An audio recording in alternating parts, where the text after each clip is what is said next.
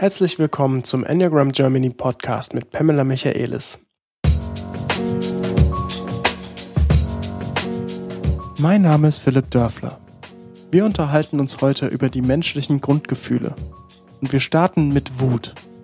Wir werden hören, warum Wut nichts Schlechtes ist, warum es aktuell eine hohe Relevanz in der Welt hat und wir erfahren, was die Wissenschaft zu dem Thema sagt. Viel Spaß!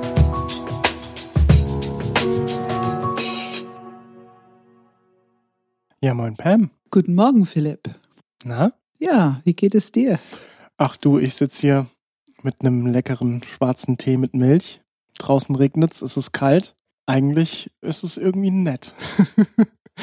Und wir haben wieder ein interessantes Thema heute. Ich weiß, dass du ganz viele neue Impulse mitgebracht hast, äh, viele neue ähm, ja, Studien, dass unsere Zuhörer mal hier und da so kleine Leckerbissen hören können.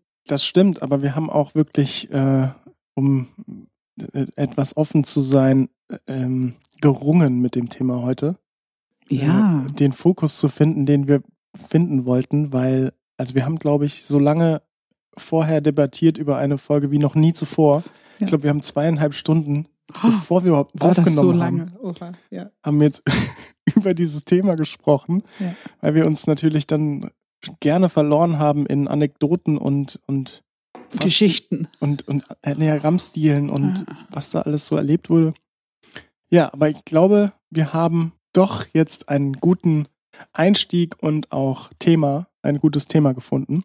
Wir sprechen heute hauptsächlich über das Thema Wut, aber wir sprechen erstmal, wollen wir einleiten über, über Gefühle. Wir wollen erstmal über Gefühle sprechen.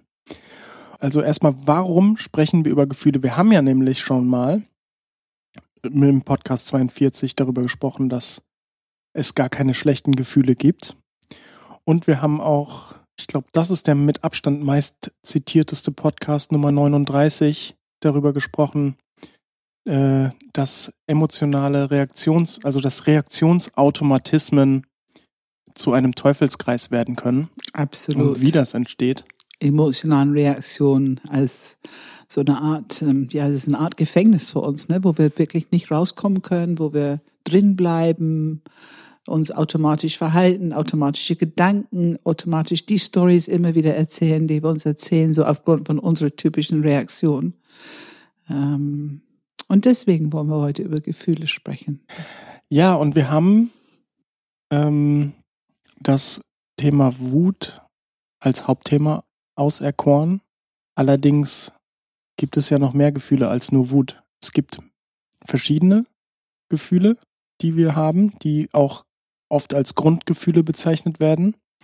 Und da gibt es auch schon mehrere Menschen, schlaue Psychologen oder Wissenschaftler, die eine Teilung der Gefühle gemacht haben. Und ähm, die Grundgefühle, über die wir oder die du, die grundsätzlich mit dem Enneagramm über die drei Zentren in Verbindung stehen, sind ja zunächst auch tatsächlich dann den Zentren zuzuordnen, den Intelligenzen zuzuordnen. Und da äh, gibt es, wenn man sie subsumiert, vier Stück. Das eine ist ähm, die Angst, die dem Kopfzentrum zugeordnet wird. Dann die Wut, die man dem Bauchzentrum zuordnet. Und der emotionale Schmerz, den man dem Herzzentrum zuordnet. Ähm, und die vierte ist dann die Liebe, die, ja, die würde ich jetzt mal keinem eigenen Zentrum zuordnen. Also im Enneagramm ähm, ist das Wort Liebe, das ist ein, tatsächlich ähm, der, der heilige Idee von Enneagramm Stil 9, also mitten im Bauchzentrum. Und ich würde schon sagen, dass Liebe ist eine Haltung erstmal.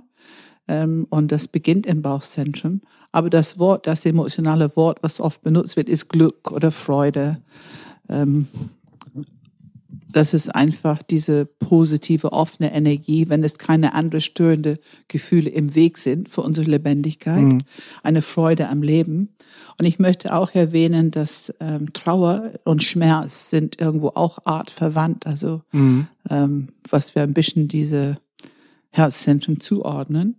Und sehr interessant war in unserer Unterhaltung, dass man Scham da auch, also manche würden sagen, dass Scham eher zur Herzzentrum gehört. Also das ganze Thema Image dahinter ist sehr viel Charme. Also es gibt Schulen in amerikanischen Enneagramm, die die Triaden, also wir sprechen meistens über Angst, Wut und emotionalem Schmerz. Das haben wir auch nochmal ausführlicher in diesem Podcast Nummer 42. Es gibt keine schlechten Gefühle, da haben wir nochmal drüber gesprochen. Aber es gibt ein paar Schulen in Amerika, die sprechen über Angst, Wut und Scham. Hauptsächlich, also da wird emotionaler Schmerz eher so als Nebensatz erwähnt.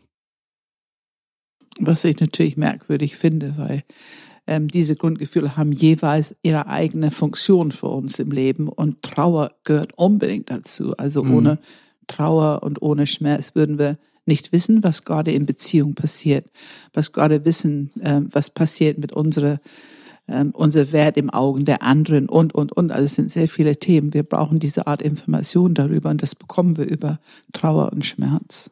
Und wie würden wir Verlust verarbeiten? Also das mhm. ist schon ein ganz wichtiges Gefühl, womit wir aktiv umgehen können. Also es gibt aber zum Beispiel ja jemanden, der nennt sich Paul Ekman. Der hat sieben Gefühle identifiziert. Allerdings ähm, hat er das über eine Studie gemacht, die Sicht, die die Sichtbarkeit der Gefühle hervorgehoben hat. Mhm. Also zum Beispiel wurden da Fotos von amerikanischen US-Bürgern, ähm, einem eingeborenen Stamm in Neuguinea präsentiert. Und diese Fotos waren von Menschen, von Gesichtern, die eine Emotion gezeigt haben. Und ähm, die Leute in Neuguinea haben daraufhin sieben Gefühle erkennen können oder für sich benennen können. Und diese sieben Gefühle waren, ja, wurden da quasi dann von ihm als universell gültige Gefühle etabliert. Also er sagte, weil dieser eingeborene Stamm in Neuguinea diese Gefühle benennt, sind die universell gültig. Ja, ist ein bisschen gewagt, ne? Ein bisschen gewagt. Ein bisschen und auch eben, das ist halt immer das Problem mit der Messbarkeit, ne? Also ja. zum Beispiel gab es dann zwei weitere Wissenschaftler, die heißen Hennenlotter und Schröder. Und die beiden haben ähm, in einem MRT versucht zu etablieren, welche Grundgefühle im Gehirn über neuronale Systeme gezeigt werden können. Und die haben sogar nur zwei F äh, sehen können, und das war Ekel und Angst. Die äh, anderen Grundgefühle konnten sie nicht im MRT darstellen. Sprich, die Gefühle wissenschaftlich wirklich zu etablieren als diese sind real, diese gibt es wirklich und diese gibt es nicht, ist, glaube ich, da brauchen wir noch ein bisschen Zeit äh, in der Wissenschaft. Ja, und ich finde, das ist genau dieser interessante Punkt. Auf der einen Seite interessieren wir uns sehr für wissenschaftliche Studien und inwieweit die bestätigen, was wir erfahren. Aber das für mich weitaus größeres Wissen sind genau diese Erfahrungen, die wir machen mit uns selber oder mit anderen in der Arbeit. Ähm, wir haben so viel mit Gefühlen gearbeitet, weil wir arbeiten halt mit die drei Zentren. Da spielen Gefühle eine große Rolle für die eigenen Entwicklungsprozesse, auch Befreiungsprozesse. Erst wenn wir unsere Grundgefühle zur Verfügung haben, jeweils für sich, mit seiner Nützlichkeit für unser System und möglichst präzise dafür und nicht noch als Gefühlsmaschen oder in irgendwelche alten Programmen verwickelt, wo Knöpfe eine viel zu starke Steuerung übernehmen, anstatt dass wir wirklich hier und jetzt äh, mit unserer Realität umgehen. Also Experience, Erfahrung ist ein sehr großer Informationslieferant für uns, wenn man sehr viel mit Menschen arbeitet. Und ich glaube, wir haben sehr viel Information, einfach aufgrund von unserer Enneagrammarbeit mit die ne, Coaching-Ausbildung, Mediationsausbildung. Da hast du einfach ständig auch mit Gefühlen zu tun.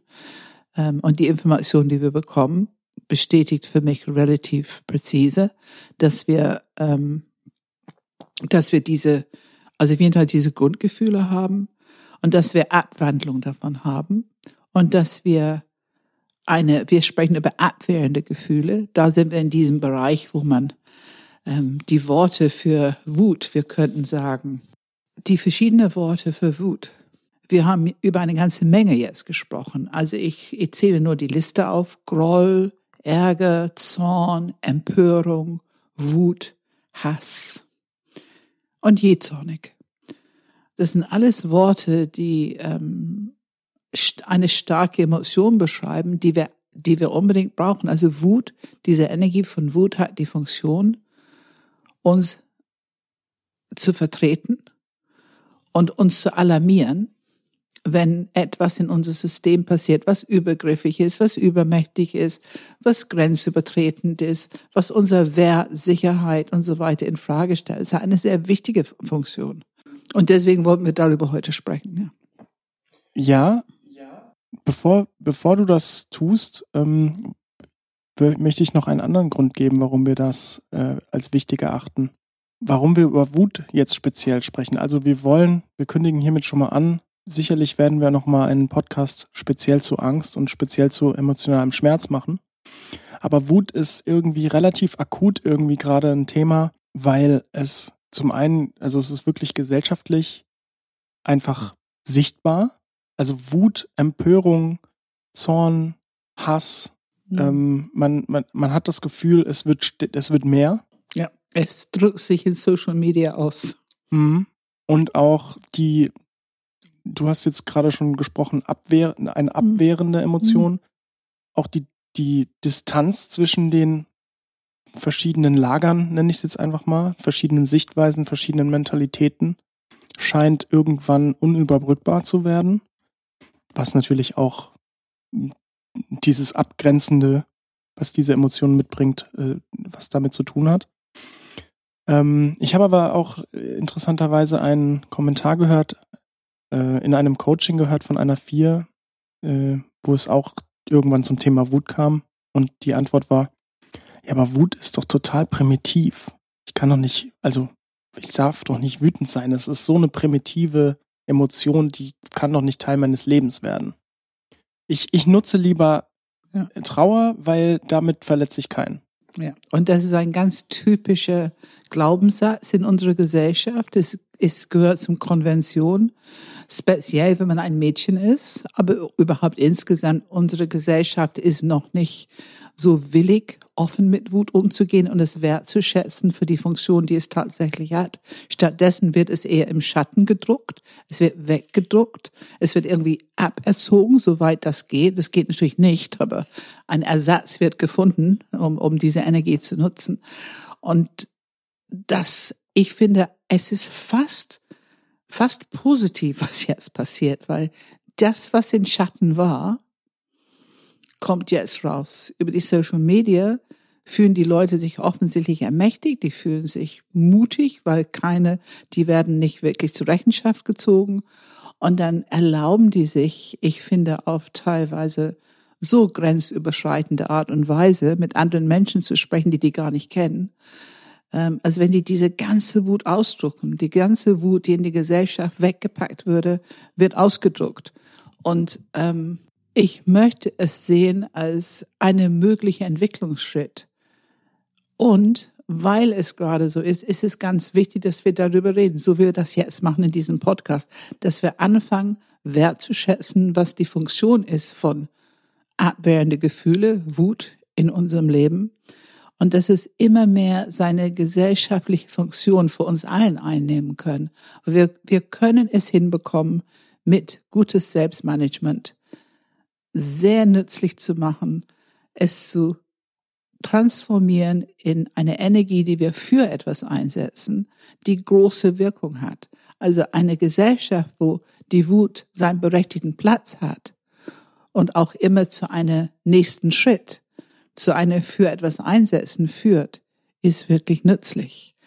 Ähm, ähm, man kann sehr unterschiedliche Meinungen haben, wann Wut adäquat und nützlich eingesetzt wird. Das ist sicherlich auch wieder für verschiedene Gruppen sehr unterschiedlich. Ähm, aber es, wenn es erstmal wertgeschätzt wird, dass eine Dialog, dass eine Kommunikation wichtig ist wo Wut auch seine Rolle, seinen gerechtigten Platz bekommt, dann haben wir einfach eine viel ganzheitlichere Dialog, als wenn es weggedruckt wird und vermieden wird und stattdessen mit irgendwelche Konventionen ähm, kommuniziert wird. Wir wollen, glaube ich, also ich würde natürlich sehr gerne eine Antwort oder eine Frage oder sowas in die Richtung stellen wie, war, wie kann man denn mehr Dialog schaffen und so weiter und so fort. Aber wir sind ja kein politischer Podcast, äh, sondern wir sind ein Enneagramm-Podcast für persönliche Entwicklung und wir wollen eher über die Mechanismen dahinter sprechen. Genau. Trotzdem, trotzdem äh, möchte ich einen nochmal die Relevanz von Wut in der Gesellschaft und in der Entwicklung klarstellen durch zwei Studien, die ich gehört habe. Das eine ist, wenn etwas mit Empörung äh, oder Wut getwittert wird, get, äh, ein Tweet, dann ähm, werden 15 Prozent mehr Retweets gemacht, als wenn es ein andere, eine andere Art von Emotion ist. Das haben die über 70.000 Tweets äh, äh, rausgefunden. Und eine andere Studie hat gezeigt, dass äh, Headlines, also ähm, Überschriften für Nachrichten, für politische Nachrichten, ähm, die ähm, die Wut im, in, der, in der Überschrift enthalten, dass diese im Vergleich zu Angst in der Überschrift oder einfach eine neutrale Überschrift, die einfach nur die Fakten erklärt, dass eine, ich nenne es jetzt mal eine wütende Überschrift, ähm, die, die Klickrate doppelt so hoch ist. Also doppelt so viele Leute klicken auf diese Nachricht im Vergleich zu einer neutralen Nachricht oder einer Angst, äh, angsterfüllenden Nachricht. Ja, es ist faszinierend. Wenn ich dich reden höre über diese Sachen, ich finde es, es empört mich auch ein bisschen, weil ähm, ich weiß, dass die Leute einfach sehr anfällig, anfällig sind für diese Emotionen. Du hast ja auch vorhin erwähnt, dass ähm, eine Wahl wird gewonnen durch Wut und Angst. Mhm. Diese Art ähm, Wahldialog, ähm, Tweets und Instagram und was auch immer. Ähm, und ich finde es sehr schade, weil es verfälscht oft das Bild und dann wird die Information sehr selektiv gegeben, um eine von diesen beiden Emotionen auszulösen. Aber ich möchte kurz an einen anderen Punkt kommen. Wir sind kein politisches Podcast, aber wir können schon darüber reden, wie wir mit uns in uns arbeiten, mit genau. unseren drei Zentren. Das ist sehr wichtig, weil das ist letzten Endes, glaube ich, ich sehe das so, ähm, die Wirkung, die wir haben, wenn möglichst viele Menschen aktiv mit ihren Bauchenergie integriert mit die Herz, die aktive Anwendung des Herzens, der Herzintelligenz und die Information im Kopf verarbeiten, diese Neugierde, diese Offensein, diese Präzision, differenzieren, assimilieren. Zum Beispiel diese Information, die du eben gegeben hast.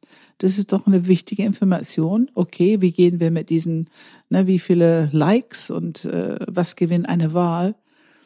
Und es löst in mir das Gefühl aus, okay, dann ist es wichtig, dass wir erstmal aktiv mit unseren Themen umgehen. Und wenn wir unsere Schatten verarbeitet haben und integriert haben, die Energie zurück haben, werden wir nicht mehr so empfänglich sein für Wut, Empörung und Angst, glaube ich. Ich glaube, wir werden wesentlich objektiver mit solchen Botschaften, mit solchen Werbeslogans, mit solchen ähm, Videos umgehen können. Ähm, dann lass uns mal jetzt in die Wut reingehen, also in die Mechanismen dahinter, weil ich stimme dir natürlich zu. Wir wollen natürlich verstehen, was da passiert, innerlich genau. in uns. Ja, ja. Und ähm, es gibt einen Professor, einen Doktor, Dr. Ryan Martin. Seine komplette Karriere basiert eigentlich auf tatsächlich Wut. Sprich, er stud äh, studiert Wut und ähm, versucht dort Antworten zu finden und auch äh, sch schreibt er über den gesunden oder ungesunden Ausdruck von Wut. Mhm. Und was mhm. er unter anderem gefunden hat, und das wäre, glaube ich, ein interessantes erstes Thema, das wir, in das wir einsteigen können, ist, äh, er hat drei Gründe identifiziert, warum man Wut fühlt, mhm. warum Wut im Körper entsteht. Und ähm, das eine ist ähm, Isolation, im, in Klammern nicht gesehen werden. Mhm. Das andere ist äh, der Verlust von Kontrolle. Mhm. Und das dritte ist äh, Ohnmächtigkeit, also Powerlessness. Mhm. Ja, ja. Sag mal was dazu. Ja, also ähm, das stimmt natürlich sehr überein mit das, was wir erleben. Also lass uns mal sehr klar werden, was der Grundfunktion von Wut in unser Leben ist. Es ist ein Warnsystem, also es gehört zu unserem Überlebenssystem. Es, es, es informiert unser Stammhirn sehr schnell. Es warnt uns über persönliche Übergriffe, über ähm, Distanzlosigkeit oder wenn jemand sich übermächtig verhält uns gegenüber, Kontrolle verlieren. Und das sind Themen und Situationen, die uns kleiner fühlen lassen können, ähm, schwach fühlen lassen können, hilflos fühlen können. Aber durch die Wut bekommen wir einen Stoß von großer Energie und das hilft uns, größer, stärker zu werden und uns doch zu vertreten, unsere Grenzen zu halten, zu kommunizieren und unsere Würde auch damit zu pflegen, zu, zu halten ähm, und unser Leben zu gestalten, ohne klein zu werden, ohne hilflos zu werden. Es alarmiert uns, wenn ähm, unser persönlicher Wert in Frage gestellt wird, Abwertungen. Ich glaube, ein Gefühl war Verachtung. Wenn dir Verachtung entgegenkommt, dann ist es, du kannst Schmerz spüren. Aber ich finde es auch sehr adäquat, wenn du auch Wut spürst und auch möglichst deine Kommunikation mit einer Mischung aus diesen zwei Themen ähm, kommunizierst. Es ist auch Alleinsein, also Zugehörigkeit. Wir wissen, Zugehörigkeit, Sicherheit, Wert, das sind unsere drei Zentren wieder. Und jede von diesen Themen kann Wut in uns, also wir können diese Alarmglocken auf unser Stammhirn können losgehen und dann können wir Wut spüren, wenn die in Frage gestellt werden. Ähm, und letzten Endes ähm, ist es eine Funktion, um die tieferen, ganz unangenehmen Gefühlen, die für uns schwer zu handeln sind. Solche Gefühle wie Scham, Schmerz, Angst, nicht geliebt zu sein, diese absolute Alleinsein, Unsicherheit. Also es gibt ganz tiefe, für uns, für, gerade für Kinder, nicht auszuhaltende körperliche Zustände. Und das sind Gefühle, da können die auch nicht drüber nachdenken, wenn die so klein sind. Es gibt keine Möglichkeit, die wirklich zu verarbeiten, zu verdauen. Und deswegen entwickeln wir diese abwehrende Gefühle und eben die ganze Variation von Wut, um eben uns gut zu schützen und um uns gut im Leben zu vertreten. Also nützlich. Und ich finde es wichtig zu wissen, wenn wir über Wut sprechen, dass diese Gefühle darunter sind. In unserer Mediationsausbildung sprechen wir über abwehrende Gefühle. Das wären dann alle diese Worte, die wir hier in der Empörung und so weiter benutzt haben, Groll, Zorn und so weiter. Und wir wissen, dass darunter die innere Not ist. Wir wissen, dass wenn es einen Konflikt gibt, wenn wir da, wir gehen so die Stufen runter und wenn wir so auf dem Level von abwehrende Gefühle sind, dann sind wir vorsichtig, weil wir wissen, da drunter ist echte innere Not. Dann, wenn die Abwehr erstmal, wenn wir erstmal da durch sind und die Abwehr nicht mehr da ist, dann verändert sich die körperliche Haltung von jemand. Dann werden die weicher, kleiner, die, die, die sind oft körperlich so ein bisschen in sich versackt. Und das wird ganz zart und alle im Raum spüren, hier ist was passiert. Und das ist das Echte das ist diese echte Ebene, wo alle Menschen im Grunde dieselben Themen teilen. Und wenn wir das erreichen können in einem Raum, dann spüren alle dieses Menschsein zusammen. Wir sind so normal. Alle kennen das irgendwie und irgendwann. Und ich glaube, wenn wir mehr kommunizieren können mit dieser Echtheit, das auch mal in Kommunikation zu zeigen dann bewegen wir uns in eine gute Richtung. Ähm, du bist immer sehr gerne ähm, direkt beim, beim, bei der Lösung, bei der, bei der schönen Seite, bei dem, bei dem Ort, wo bereits alles offen ist und, und toll. Mhm.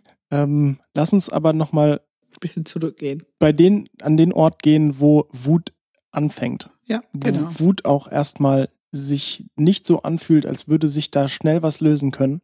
Und ähm, diese drei Punkte, die er da genannt hat, äh, Ryan Martin, mit dem ähm, Ohnmächtigkeit, äh, der Verlust von Kontrolle und Isolation beziehungsweise nicht gehört werden, sind ja schon sehr unterschiedliche Dinge. Und was ich spannend finde, ist, wie geht man damit um? Also nehmen wir mal das Beispiel, äh, ich werde gerade nicht gehört. Das, äh, sage ich mal, die, die korrekte Emotion in diesem Moment ist eigentlich Wut.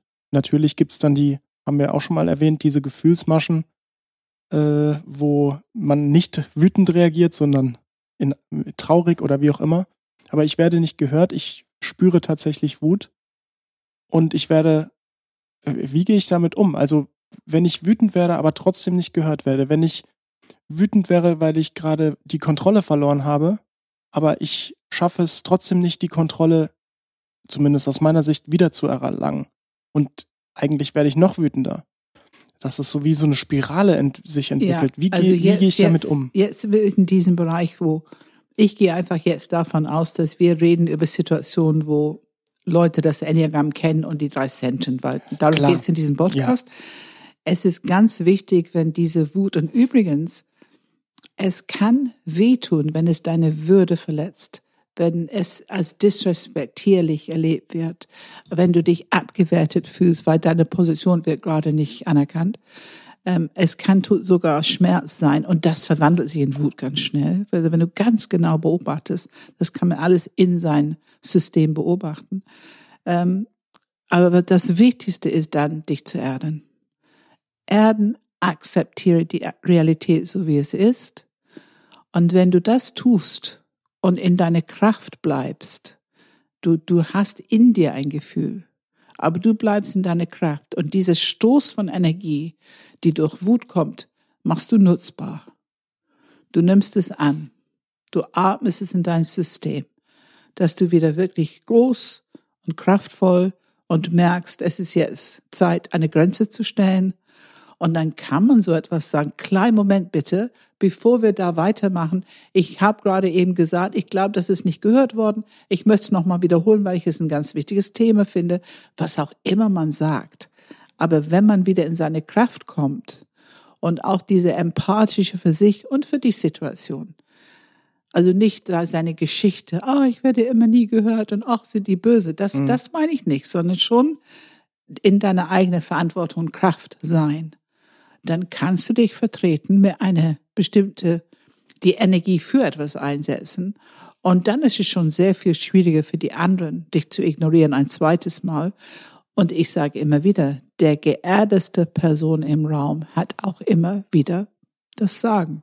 Ich würde da gerne noch ergänzen ähm, und mal wieder zu unseren Achtern-Linsen, die ja äh, einfach, die wir immer gerne als Beispiel nehmen für die, für den aktiven Umgang mit Wut, zumindest im Allgemeinen. Natürlich gibt's da auch genug Gefühlsmaschen und so Dinge, aber äh, laut Buch. Und ich habe mir mal angeguckt, da war ich in einem Unternehmen, wo viele Achter im, äh, in der Führungsetage in, sind, äh, tatsächlich auch dann auch noch Männer, befreundete Männer, Achter, vier Stück äh, in der Pause zusammen plus ich. Und ich habe mir einfach angehört, wie kommunizieren die eigentlich? Und ähm, es war ganz spannend, weil so von wegen, ich komme da drauf, weil du gerade gesagt hast, du quasi forderst letztendlich oder gibst dir selbst den Raum, wieder zu sagen, Entschuldigung, ich wurde gerade nicht gehört, ich wiederhole das nochmal. Das heißt, du schaffst dir den Raum, der dir gerade genommen wurde, ne, holst du dir wieder zurück. Und als die Achter miteinander gesprochen haben, war das einfach natürlich für alle, dass jeder in diesem Gespräch seinen Raum hatte, mhm. Teil des Gesprächs war, da wurde keiner überrannt, da wurde keiner tot argumentiert, da gab es irgendwie ein paar nette Aussagen und dann hat der andere, dann hat jeder gewartet, okay, jetzt sagt, jetzt sagt der was und dann sagt der was. Klar gab es da auch mal vielleicht irgendwie eine Rangelei, das ist natürlich mhm. auch gerne gesehen, aber jeder hatte immer den Respekt, die Antwort zu hören und nicht erst eine Viertelstunde einen Monolog zu hören und dann irgendwie, ja, das, was soll ich jetzt darauf sagen? Ja. Und, und das finde ich ganz spannend, ähm, quasi, dass man sich selbst wieder den Raum zurück ich sage jetzt einfach mal, erkämpft, um mal ein Bauchwort zu nutzen, den sich seinen eigenen Raum zurückholt und ähm, sagt, hey, ihr habt mich übersehen. Ja, und zwar ohne persönlich beleidigt zu sein, ohne eine, wie gesagt, wir, wir müssen schon mit unseren eigenen Knöpfen gut umgehen und möglichst schnell, damit wir wieder souverän sprechen können. Und je souveräner, und ich meine, manchen können es unheimlich charmant und manchen können es mit sehr sachlichen Argumente. Aber dieses einfach sich wieder vertreten an einem Punkt, wo man nicht gehört würde, ist, ist wichtig. Und speziell dann, wenn es für das Meeting wichtig ist, ist es vielleicht eine ganz wichtige Information, die relevant ist für die Entscheidungen, die zu treffen sind.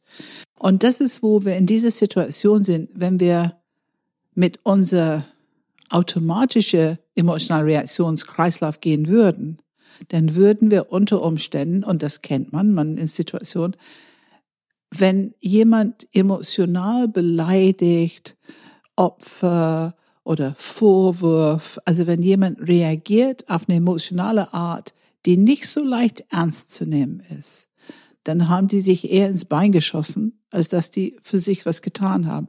Es ist ein ganz großer Unterschied, ob ich diese Wut, diese, diese kraftvollen Surge von Energie, diese aufsteigende Energie, ob ich es für mich und für die Sache nütze, nützbar mache, oder ob ich es mit mir machen lasse in meiner Programmierung und eventuell eine nicht ganz so adäquate Art anwende, um mich wieder Gehör zu verschaffen. Und das ist, da kommen wir zu das Problem. Diese Energie der Wut ist informiert der Stammhirn. Es geht alles blitzschnell und es steigt ins System auf schneller, als wir denken können. Also bei manchen sehr, sehr schnell. Die haben gar keine Chance, es zu steuern. Ich würde sagen, Menschen, die gerade jähzornig sind da, oder Gewalt, das steigt so schnell auf, die haben keine Steuerungsmöglichkeiten. Das ist, wo wir zu diesem Problemfeld kommen, worum es geht im Umgang mit Wut. Mhm. Und deswegen brauchen wir die drei Zentren. Und wir brauchen dieses ständige Üben und aktivieren unsere drei Zentren, um eine gute Steuerungsmechanismen allmählich zu entwickeln.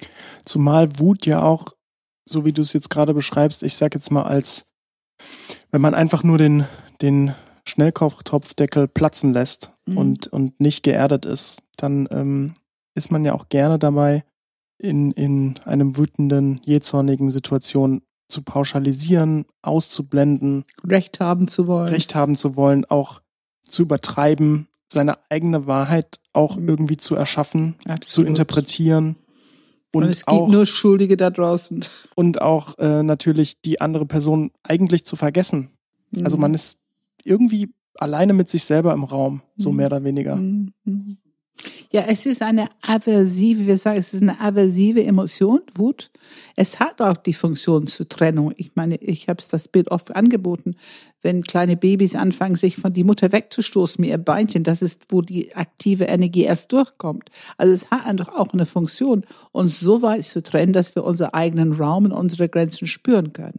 Wir können sie ja nicht spüren, wenn wir noch symbiotisch mit anderen, mit die Mutter oder mit anderen unterwegs sind. Ähm, es hat die Funktion zu trennen, aber es ist natürlich eine aversive Energie. Es schiebt weg und schafft Trennung. Auch Raum. Und eine gesunde Beziehung hat halt diesen mindestens 60 Meter um jeden, äh 60 Zentimeter, ähm, dass man eben seinen eigenen Raum spüren kann, sich spüren kann. Es ist auch diese, es ist dieses Gefühl von Trennung. Es ist ein es kann sich lebensbedrohlich anfühlen für Menschen, die das noch nicht gelernt haben, weil das ist genau diese lebensbedrohliche Gefühl von Trennung. Kinder können sich so viel Angst haben, wenn die Eltern wütend werden, weil die sich getrennt fühlen auf eine viel zu extreme Art.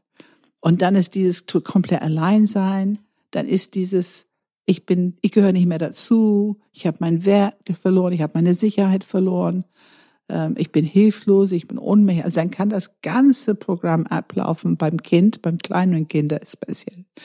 Ähm, weil die damit einfach, die können es nicht ähm, verarbeiten, die können nicht damit umgehen. Und das ist wo, da brauchen die Eltern die ganz schnell auch wieder im Arm nehmen und trösten und das Kind wieder irgendwo okay machen, wenn die zufällig mal ein bisschen bisschen übergeschnappt sind und ein bisschen zu wütend würden. Ich sehe, ich sehe das auch tatsächlich äh, an, an unserem Hund. Ja. Wir haben nämlich gerade einen Welpen bekommen.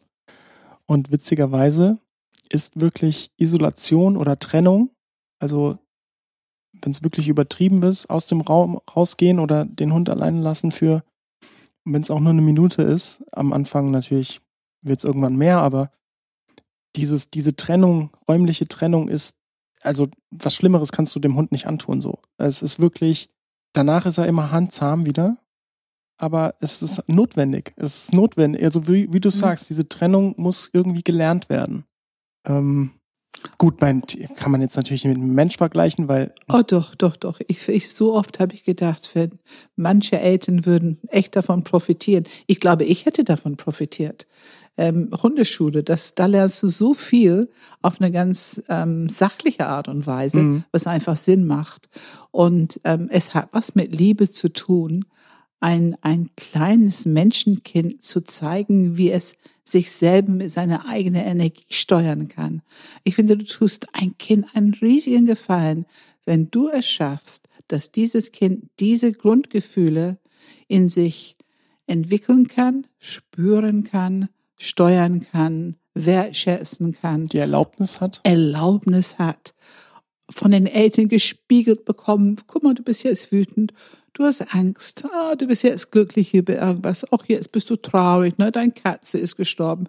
Also wenn die Eltern spiegeln diese Gefühle oder den, den Schamgefühl, wenn du den Stab hast fallen lassen beim Staffellauf und dein Team war gerade am Gewinnen, jetzt leider nicht mehr. Solche Sachen das erleben Kinder. Und wenn das gespiegelt wird und gut aktiv damit umgegangen wird, dass die es gut in ihr Leben integrieren können, mit ein gutes Gefühl statt ein Schamgefühl, mit ein starkes Gefühl von ich bin genau richtig, weil ich diese Gefühle zu dem Themen habe. Und wenn das Kind da ein bisschen ähm, übertreibt mit den Gefühlen, fängt an zum Beispiel Gefühlsmaschen, ach, ich weine immer, wenn ich was bekommen will, dann kann man darüber reden, man kann es mit ihm auseinander dividieren, was macht er gerade, was ist tatsächlich. Und auch wenn du weinst, wirst du es trotzdem nicht bekommen. Aber ich kann verstehen, dass es dich ärgert, dass es dich frustriert. Vielleicht empört es dich. Also man kann das Kind anbieten. Es ist okay, das zu fühlen. Du musst nicht weinen, weil du wütend bist. Und trotzdem, das wird nichts daran ändern, dass unsere Grenze bleibt. Wir gehen für eine Minute aus dem Raum. Also Grenzen sind wichtig. Äh, du hast ja auch erwähnt, unsere Rechtsstaatlichkeit, unsere gesellschaftliche Entwicklung ähm, ist letzten Endes beruht darauf, dass wir diese Art Energie in unsere Gesellschaft integriert haben. Sag was dazu. Ja, das war in unserem Vorgespräch. Also ähm, die soziale Evolution ist eigentlich ja durch Bestrafung entstanden. Also als, ähm, als Gruppen und Gesellschaften so groß wurden, ich glaube, ich glaube, die magische Zahl liegt irgendwie bei 55 Personen, wenn ich mich nicht täusche. Ab diesem Zeitpunkt ist eine Gruppe nicht mehr überschaubar, zumindest mhm. laut der Theorie. Und alles, was da drüber ist, und natürlich leben wir irgendwann in Konstrukten, die Tausende, Zehntausende, Hunderttausende Menschen und Millionen, hat, ja. Millionen. Und ähm, äh, da war eine ein Zusammenleben nur noch möglich durch gemeinsame Regeln, die mit Bestrafung zu tun hatten. Und ähm, Ironischerweise wird sogar bei einer rechtmäßigen Bestrafung unser Belohnungssystem im Gehirn aktiviert. Also jemand, der seine rechtmäßige Strafe bekommt für etwas, was er getan hat, schafft uns irgendwie Freude, sagt, oh. sagt das MAT. Oh, oh, oh, es, ja. ist, es, es ist nichts anderes als eine Dopaminausschüttung, wie, wie man sie kriegt, wenn man Schokolade isst oder was auch immer. Mhm. Nur eben äh, für, für Rache. Ja? Das Wort der Achter äh, für Rache, ähm, das äh, hält Regeln zusammen. Ich meine, der strafende Gott, ja, hat, ja, hat nichts anderes als eine, eine soziale eine Gemeinschaft Funktion. entwickelt, ja. die äh, Regeln und, und Normen etabliert hat. Der ganze Religion hat letzten Endes eine Zeit lang zumindest die Gesellschaft Sinn gegeben, aber auch Regeln zum Zusammenleben gegeben. Ne? Und ich finde auch gerade die christliche Lehre hat sehr viel gebracht für die Gesellschaften im, im Sinne von Nächstenliebe und Mitgefühl und fürsorglich und verantwortungsvoll und so weiter und so fort. Ähm, es gibt noch etwas, was. Lass, lass uns kurz, wir haben jetzt viel über Trennung und Regeln und solche Dinge gesprochen. Lass uns dazu mal noch eine Zusammenfassung oder den Spin jetzt wieder zu Wut finden. Mhm wie passen Regeln und Trennung, Abgrenzung und gemeinschaftliches Leben, Normen zum Thema Wut? Kommt eine Regel aus einer Frustration heraus, die irgendwie in meinem Körper, also wie etabliere ich eine Regel? Eigentlich durch die Energie Wut, oder? Also das eine Regel ist ja etwas, was da als Kopfarbeit investiert, ne? Also eine Regel ist ja etwas man-made. Ähm, wenn wir über Wut sprechen, sprechen wir über instinktives Umgang mit unserer Lebensenergie. Wenn unser Kopfzentrum die Regel kennt und wertschätzt, ich glaube, Herz muss es wertschätzen, den Willen, das anzuerkennen, auch eventuell die Überprüfung, was passiert, wenn ich es nicht einhalte, zum Beispiel zu schnell fahren, kostet Geld, falsch parken, abschleppen, kostet auch Mühe, Zeit, Geld. Also die Konsequenzen, äh, das checkt unser System ab.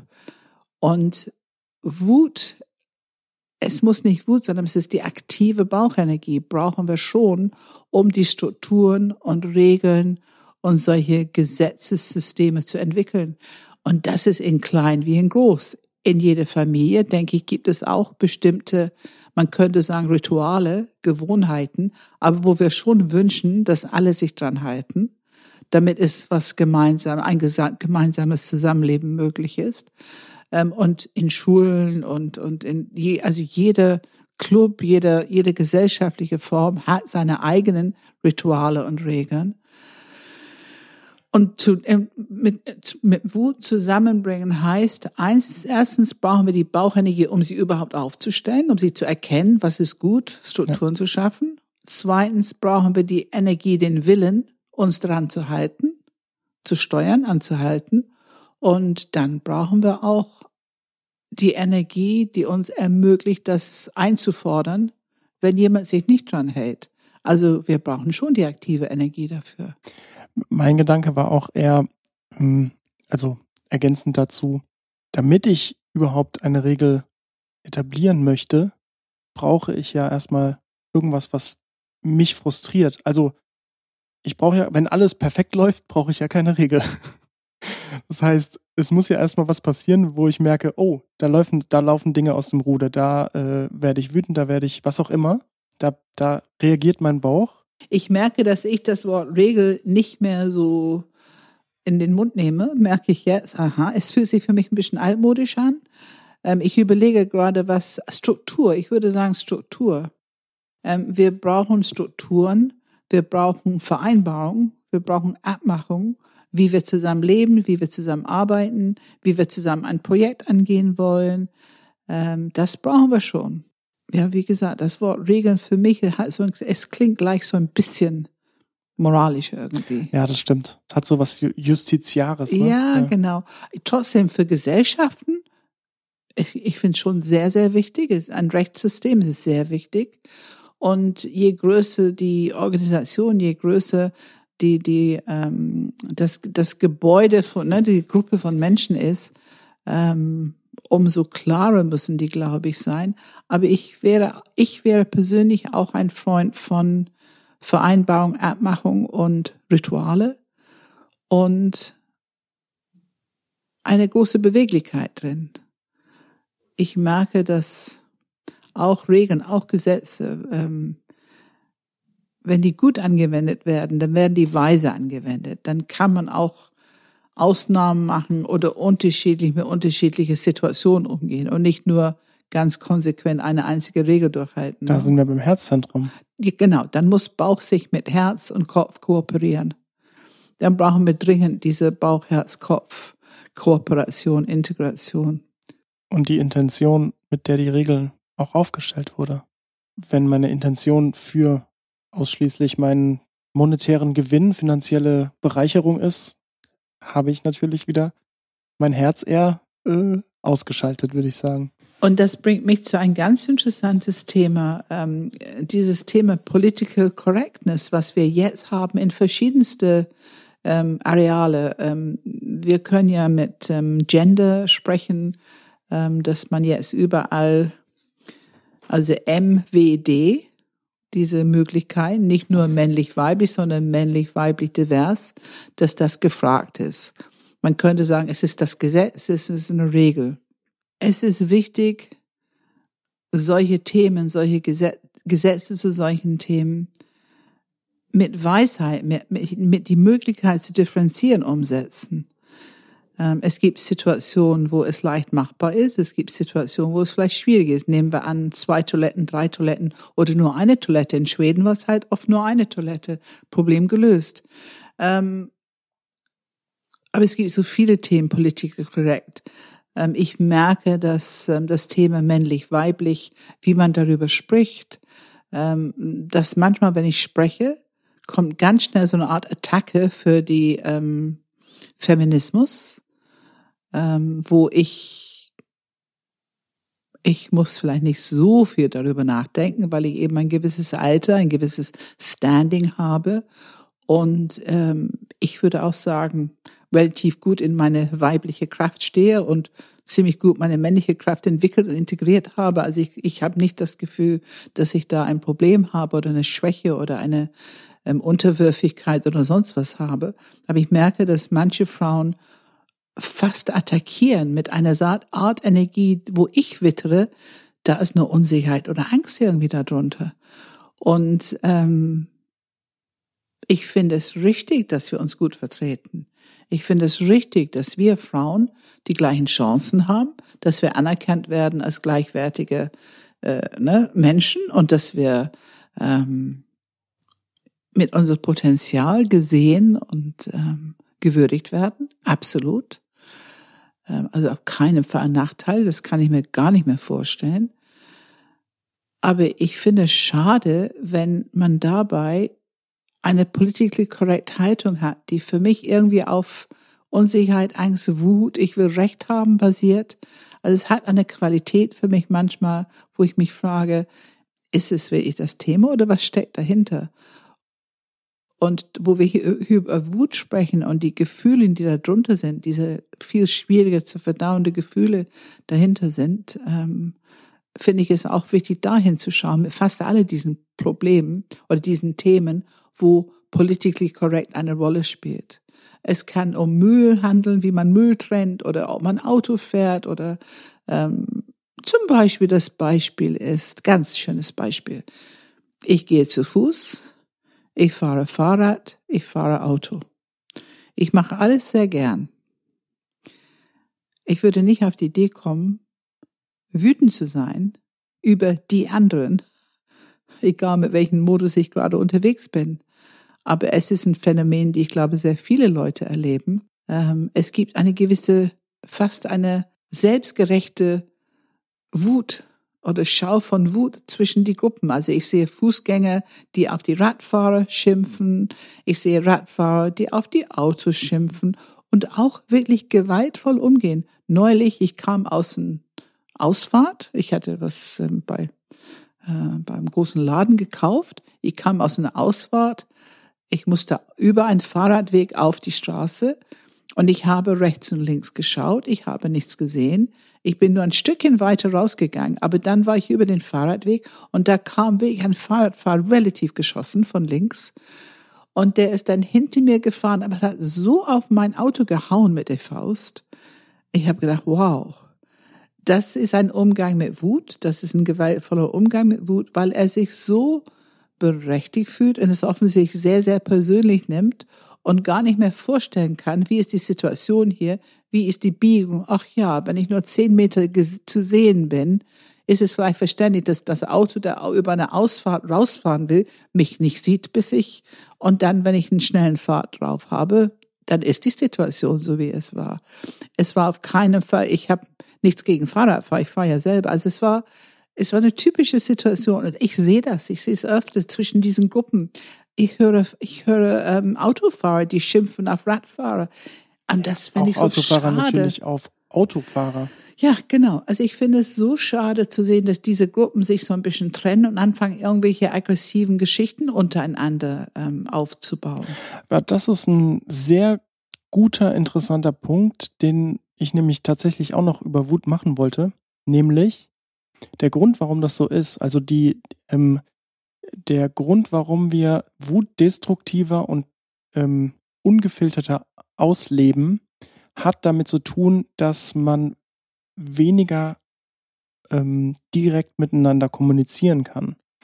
Sprich, wenn ich in meinem Auto sitze und die andere Person sitzt in dem Auto, dann haben wir keine Möglichkeit eigentlich in einem Gespräch oder in welcher Art auch immer miteinander umzugehen, sondern ähm, es ist einfach so eine Diskrepanz in der Kommunikation. Und dadurch wird die Wut, die man selbst spürt, ähm, einfach ungefilterter rausgelassen. Mhm. Das ist auch der Grund, warum das in den sozialen Medien so enorm zunimmt, diese, diese Empörung, weil wir sprechen einfach ins Leere. Wir sprechen mit eigentlich niemandem konkret. Es gibt kein Feedback. Es gibt keine Person, der ich gegenüber sitze, Steuerung. wo ja. ich überlegen muss, wie wähle ich jetzt eigentlich gerade meine Worte, um vielleicht doch nicht, vielleicht ganz die Person zu verletzen, die, äh, die, die, mit der ich gerade Mhm. spreche. Und ähm, das ist bei diesem Auto, Fahrrad und so weiter das ja, perfekte Beispiel dafür. absolut. Und ich meine, das ist wirklich pure Gewalt. Also so mit der Faust auf ein Auto. Und ich denke, Gott, ich würde nie im Leben drauf kommen, so etwas zu tun. Auch- also, Äh, und, das, und kein Blick für die Situation selber haben, sondern offensichtlich ein inneres Wut auf Autofahrer zu haben. Das ist ganz deutlich, was da ausgelebt würde. Also ich glaube nicht, dass es, ich habe es nicht persönlich genommen. Ich habe nicht gedacht, dass es allzu viel mit mir zu tun hat. Ähm, aber wo, wo machen wir noch überhaupt, ähm, wo wollen wir Rücksicht nehmen auf andere, die halt anders unterwegs sind als wir? Und was du eben geschildert hast, ich finde, wir verlassen unsere eigene Würde. Wir gehen nicht gut mit uns um, wenn wir irgendwo einen Kommentar machen, die nicht unsere Würde auch irgendwo repräsentiert. Also ich kann ein gutes Feedback machen, ein sachlich differenziertes, ein kritisches, ähm, mit Würde, sogar mit Wertschätzung für das, was okay ist, weil ich habe es auch neulich gemacht. Ähm, das, was gut, was okay ist, was willkommen ist und etwas angesprochen, was ich ähm, sehr schwierig fand. Ähm, aber ich wäre nie auf die Idee gekommen, die Gesamtheit von irgendeiner Person abzuwerten. Ich wäre nicht auf die Idee gekommen, die Veranstaltung abzuwerten. Es ging mir rein und alleine um einen bestimmten Umgang mit einer Person. Ähm, und ich, ich finde, also wir, unsere Würde gehört uns. Aber wir haben auch die Verantwortung dafür. Und wie wir uns verhalten in jede Minute ist auch ein Ausdruck von, wie wir mit uns umgehen. Und das ist natürlich wieder dieses Entwicklung, die ich gerne sehen möchte. Ich glaube, wenn du mit deinen eigenen Schatten gearbeitet hast, wenn du diese Themen wie Respekt und Würde und Zugehörigkeit und Verantwortung und emotionale Balance und Kraft und all diese Worte, mit denen wir, wir benutzen sie immer wieder im Podcast. Aber wenn man das aktiv tut, über die Zeit wird es immer schwieriger, das zu verlassen im Umgang mit einem anderen Menschen. Man wird immer noch Fehler machen. Man wird immer mal über eine Grenze treten, irgendwas sagen, was jemand anderes wehtut oder so. Aber bitte, bitte, bitte, diese Kontakt mit sich selber, mit die eigene Würde, Respekt für sich selber, dann können wir nicht mehr so über andere sprechen. Das ist ein weiterer Punkt, den du jetzt im Nebensatz erwähnt hast. Zwei sogar, die ich, auf die ich eingehen will. Der erste ist Gerechtigkeit. Ähm, die Sensibilität bei Gerechtigkeit und Wut liegt relativ nah beieinander. Und auch das Thema Schutz, andere Personen zu schützen. Das sehen wir natürlich auch prädestiniert bei den Achtern. Hm. Ich frage mich, nehmen wir eine Person, das kann natürlich jeder Enneagramm-Stil sein, das hat jetzt nichts für einen zu tun, sondern ähm, es ist eine Situation, in der ein Mensch prinzipiell gerade ungerecht behandelt wird. Und ich sehe das.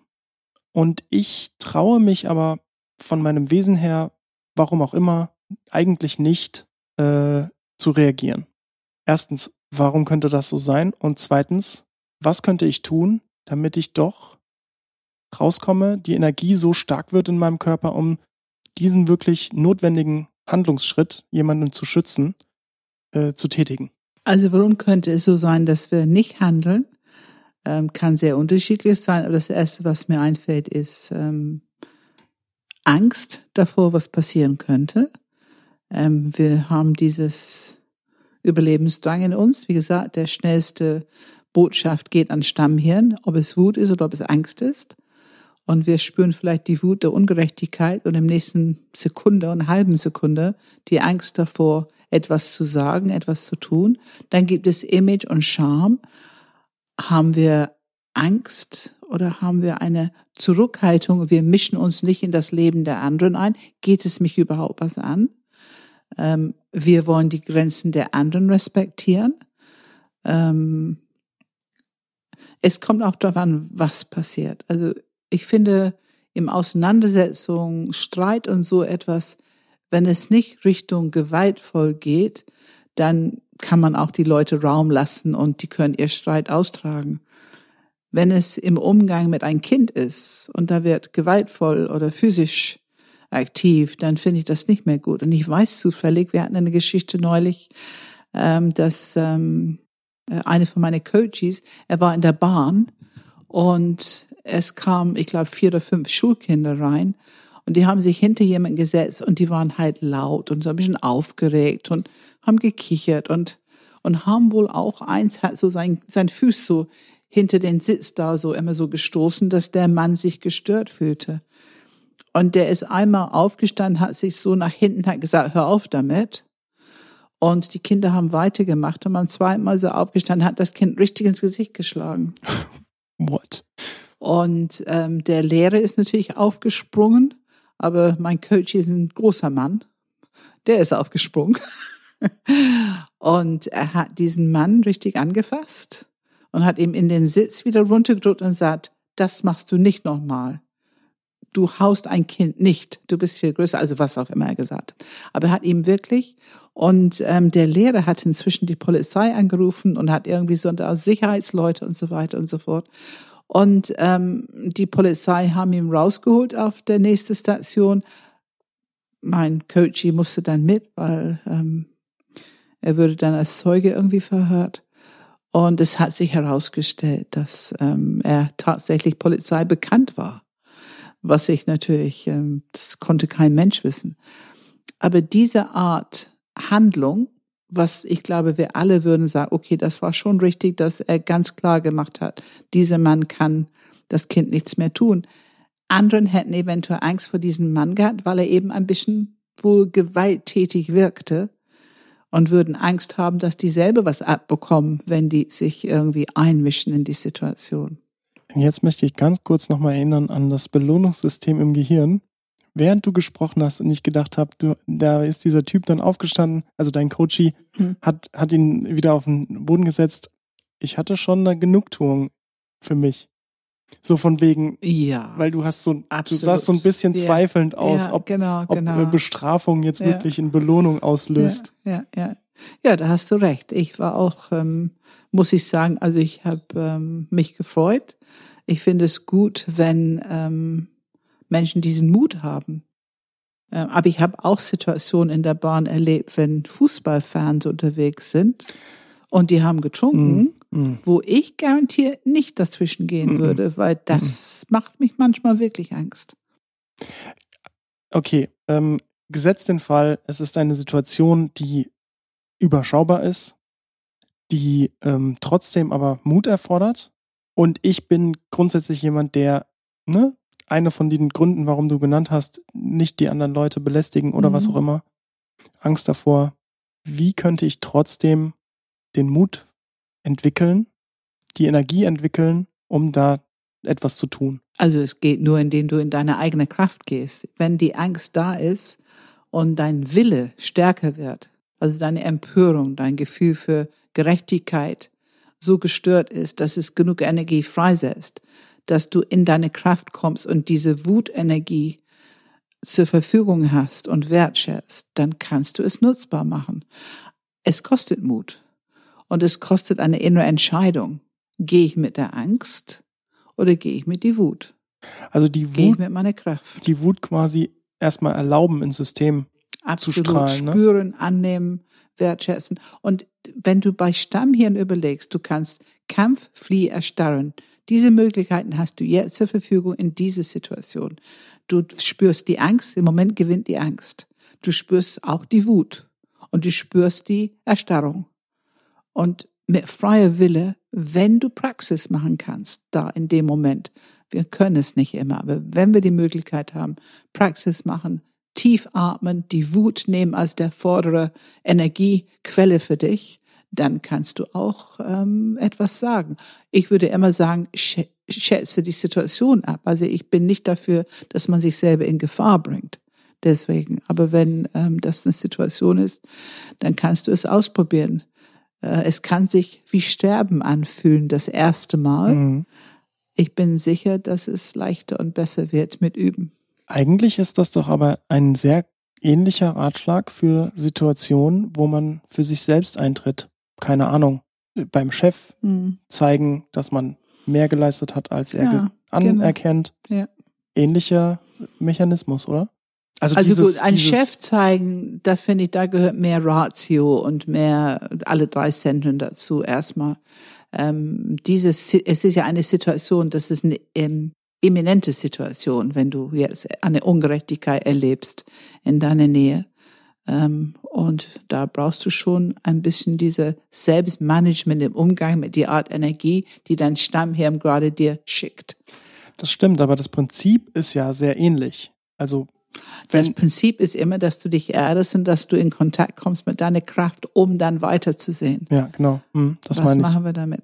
Und es ist so mächtig, diese Praxis. Ich meine, wir haben so viel über Wut gesprochen. Was für eine mächtige Energie es in uns gibt, vielleicht für zwei, drei Minuten. Aber es ist doch toll. Ich liebe diese Kraft, die ich dann spüre. Ich finde es so toll, dass mein System diese Menge an Energie, Energie liefern kann, dass es mir so ein kraftvolles Gefühl geben kann. Und das ist wertzuschätzen. Was ich auch dahingehend echt bedeck, ähm, echt wert finde, sich in Erinnerung zu rufen, ist, dass Wut ja eigentlich die einzige Emotion ist in unserem Körper, die Energie produziert. Also Trauer und Angst ist eher konsumiert Energie, mhm. zieht eigentlich Energie weg Mhm. Und, und Wut ist der Energielieferant. Ja, ich meine, also alle Kontraktionen oder alle ähm, emotionale ähm, Stöße sind, sind Energie. Ähm, Angst hat auch sehr viel Energie, wenn man es erdet und transformiert. Es hat auch, es ist auch eine Energie, aber es fühlt sich nicht wie Energie an. Okay, Der Impuls ja. ist mhm. Rückzug und Flucht. Es löst nicht denselben aktiven Energie aus Handlung. Es ist nicht so handlungsorientiert. Es ist nicht so, so mächtig und so schnell für uns. Hm. Das, ja. Aber die Wandlung von Angst in Wut geht ganz schnell bei manchen Kopfmenschen zum Beispiel. Ne? Also Kopfmenschen können echt attackieren oder jähzornig werden. Und wir wissen gar nicht, woher das kommt, weil wir haben es nicht kommen sehen. Hm. Und das ist oft, die Quelle davon ist tatsächlich oft Angst. Äh, anstattdessen kommt die andere Variation vom Stammhirn, je nach Programmierung. Ähm, ich möchte noch mal auf einen letzten Punkt zu sprechen kommen, zumindest auf meiner Liste. Ich weiß nicht, ob du da noch Themen hast. Und zwar hast du am Anfang diese ähm, Abstufungen von Wut genannt, von äh, Groll bis hin zu Hass.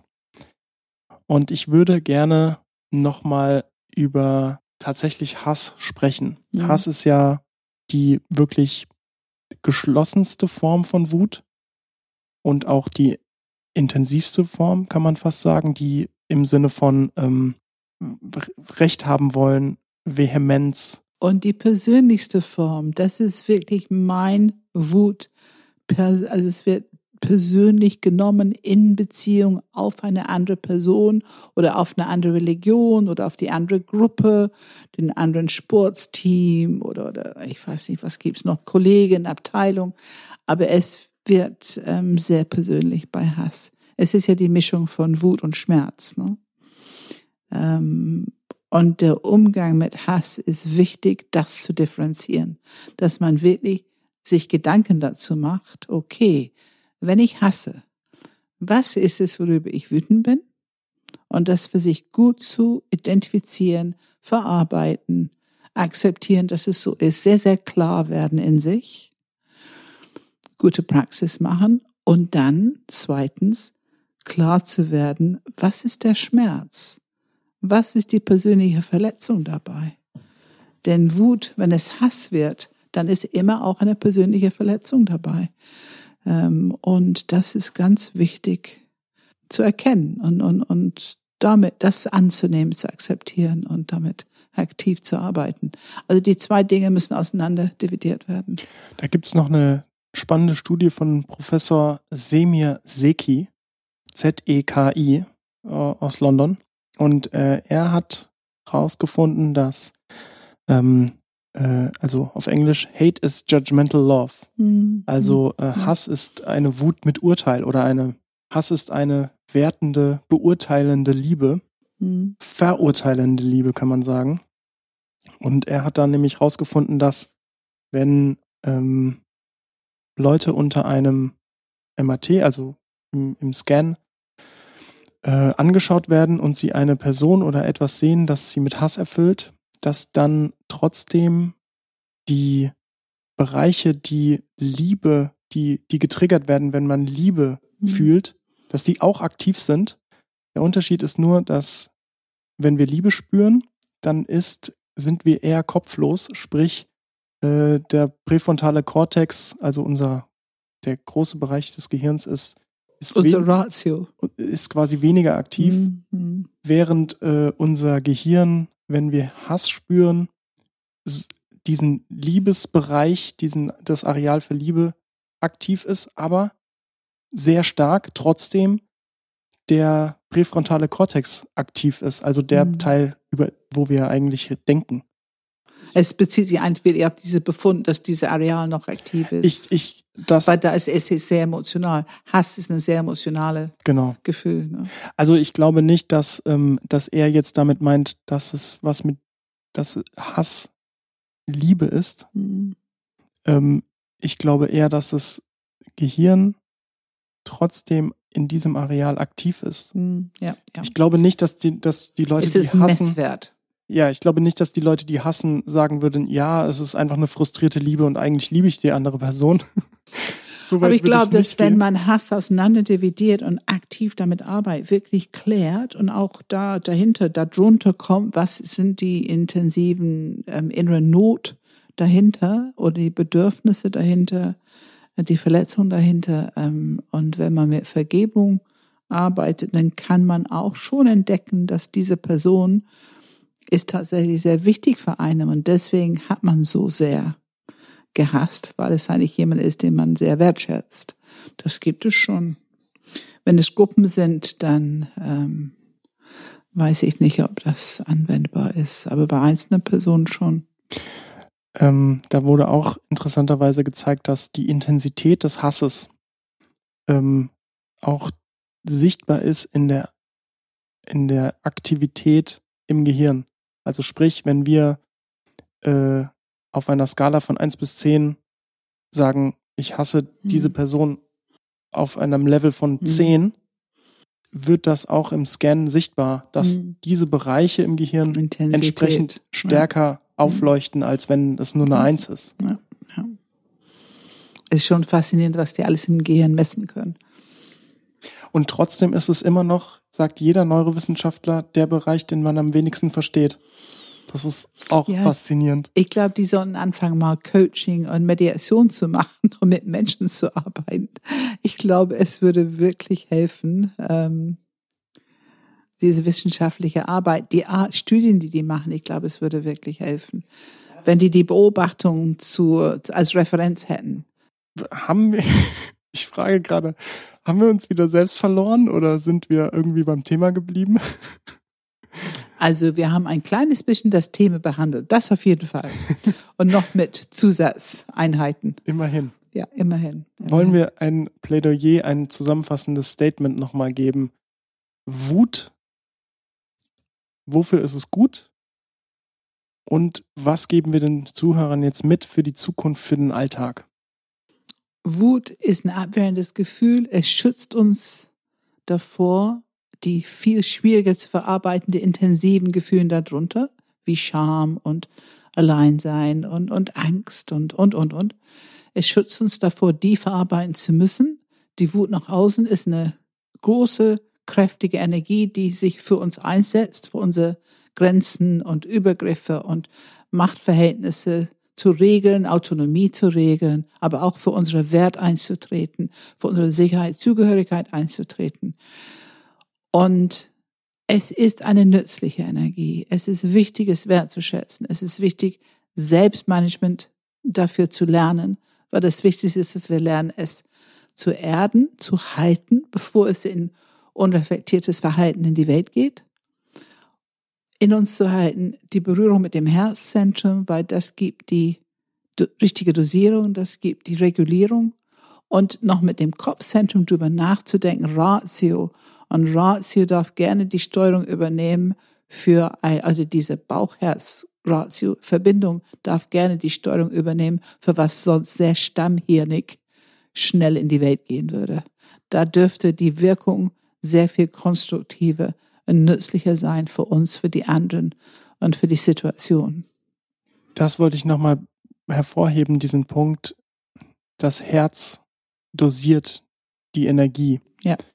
D ähm, es bringt Nuancen rein. Ja, das ne? habe ich von dir auch schon öfter gehört und finde es sehr hilfreich, vor allem vor dem Hintergrund, dass ich oft dann die Frage gestellt komme, bekomme, okay, ich spüre die Wut, mhm. aber wenn ich die jetzt rauslasse, ist die andere Person kaputt. Und ich lache jetzt. Ich meine, das ist nicht wirklich lustig, aber so wie du guckst, ist lustig. Ja. Es ist auch ein bisschen lustig, wenn man die Mechanismen dahinter kennt. Ja. Ähm, und die Antwort ist ja letztendlich, wenn du dein Herz vergisst, kann es auch sein, dass die andere Person kaputt oh ja. ist. Oh aber ja. sobald du es erlaubst, dass dein Herz berührt wirst und du an die andere Person berücksichtigt bedenkst, verstehst, was sie durchmacht, genau. dann ähm, wird das sicherlich nicht passieren. Genau. Ich finde es eine sehr reife Kompetenz, deine Wut ernst zu nehmen, dich informieren zu lassen und gleichzeitig eine, ein Mitgefühl, ein Compassion, eine Empathie für dein Gegenüber zu haben oder für die Situation, ein gewisses Verständnis zu entwickeln über den Kopf für die Situation und dann zu gucken, ist es überhaupt wichtig, jetzt noch was zu sagen oder zu tun? Ist es sehr wichtig oder ist es vielleicht, wir können es auch lassen, wir können morgen was sagen.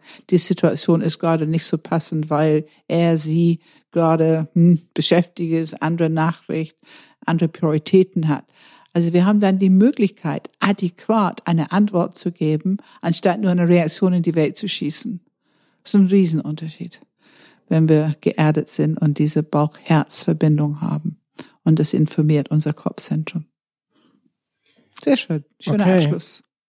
Ja, dann, ähm, wie immer, wenn ihr eine Frage habt, ergänzen wollt, andere Studien kennt zu Wut, zu gerne auch natürlich Angst und emotionalem Schmerz, weil das wird irgendwann in Zukunft äh, weitere Folgen werden.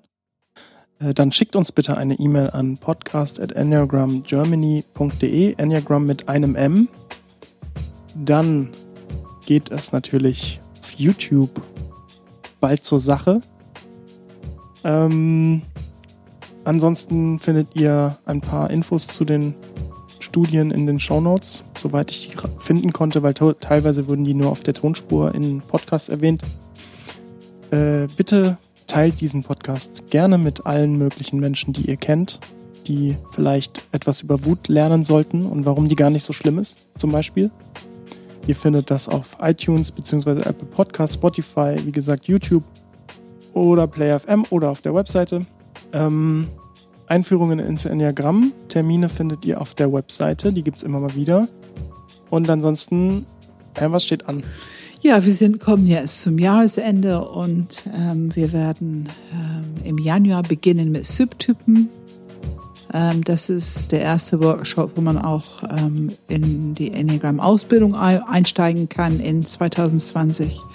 Und ähm, es geht um drei Urgrundtypen, die sogenannten instinktiven Subtypen. Und jeder Enneagram-Stil hat diese drei Subtyp-Themen. Und es ist sehr interessant, um seinen eigenen Stil besser kennenzulernen und viel Material mitzubekommen über die anderen, aber auch über wie man über seine eigene Entwicklung arbeiten kann mit diesen Theorie. Dann gibt es Ende Januar die Coaching-Ausbildung beginnt und am 12. März beginnt die Mediationsausbildung jeweils für 2020. Da freuen wir uns drauf. Noch eine letzte kleine Info. Wir werden eine kleine Winterpause machen, beziehungsweise Weihnachts-Silvesterpause. Sprich, ähm, ihr werdet dann von uns Mitte Januar am 9.1. wieder zum nächsten Mal hören. Also quasi jetzt schon mal einen guten Rutsch ins neue Jahr und frohe Weihnachten. Ja, ich wünsche frohe Weihnachten an alle. Wir sprechen uns im neuen Jahr.